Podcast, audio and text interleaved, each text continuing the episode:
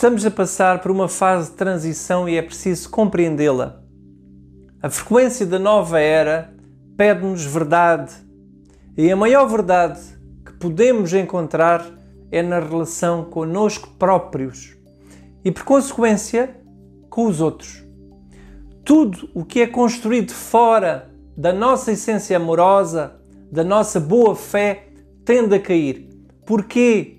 Porque não é construído com amor e sentido de justiça, é construído pelo medo, pelo ego, pela maldade ou pela ganância. Para quê? Para potenciar as mudanças profundas que são necessárias ao ser humano. Ser mentiroso, manhoso ou vigarista vai tornar-se insuportável.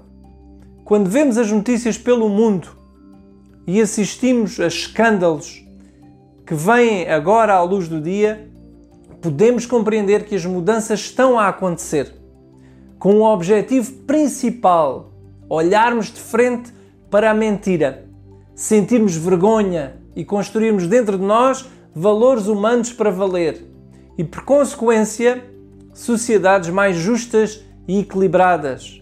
Os cidadãos estão cansados, desacreditados, por sentirem-se perdidos sem referências.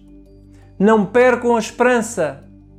Num mundo melhor, apesar do cansaço, é preciso cada um de nós assumir o compromisso de ser melhor ser humano.